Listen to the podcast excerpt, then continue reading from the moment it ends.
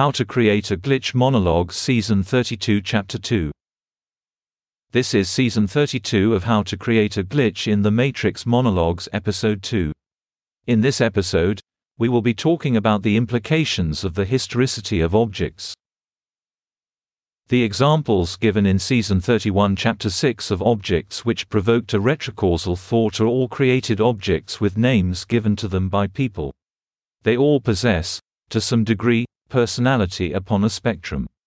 That is, there is a personal component as well as an ideal component to their substance. Moreover, in Episode seven, we talked about how objects can often be imbued with some degree of subjecthood via our reactive responses in response to our intentionality. This subjecthood manifests in the degree to which we are rendered contingent to them in the passage of our consciousness from one moment to the next.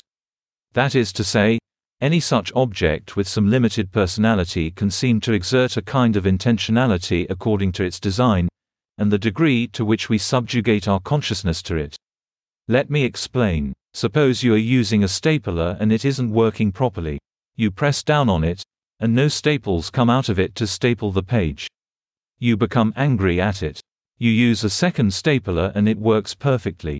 You could ascribe the first stapler a non-compliant attitude, oppositional nature, if you so chose. The second stapler an affirming intentionality. The mere fact that we can ascribe this kind of intentionality to the objects gives them a kind of consciousness of a limited kind. Now, when we share a common orientation to some object, we know that creates a gateway between two consciousnesses. The degree to which that object is in common with different people in different places is the degree to which that object can produce a gateway between them.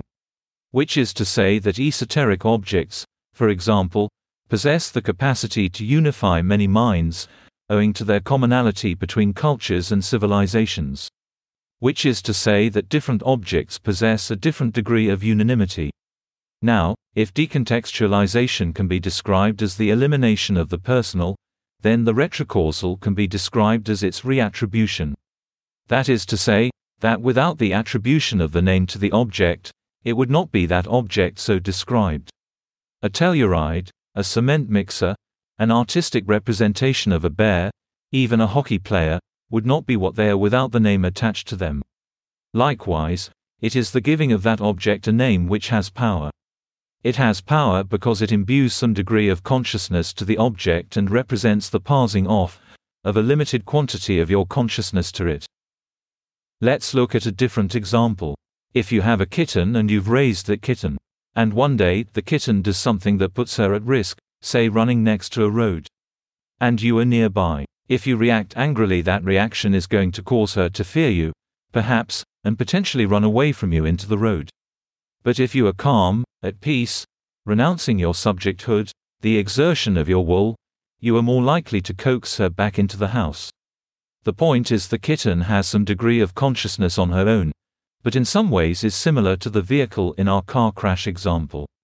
If you exhibit reactive emotionality towards that object, releasing your will or consciousness to the object, you are potentially rendering your passage in the next moment to a place of contingency to it, first and foremost. I call this realization the zeroth gate in Season seventeen Episode four. It is the realization that giving into attachment, when the object of that attachment may have its own limited consciousness, violative of your intentionality or will, makes your consciousness contingent upon it. The idea was that in renunciation of the objects of consciousness, one can maintain one's being unimpeachably, preserve oneself even in the face of the greatest threat to one's physicality.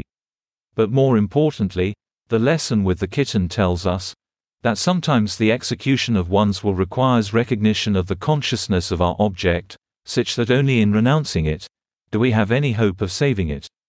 Now, what does this have to do with our examples in relation to the retrocausal? To bring it all back to the earlier examples. Because we can ascribe intentionality to objects, such as the stapler, we can ascribe attitudes to them, personality to them.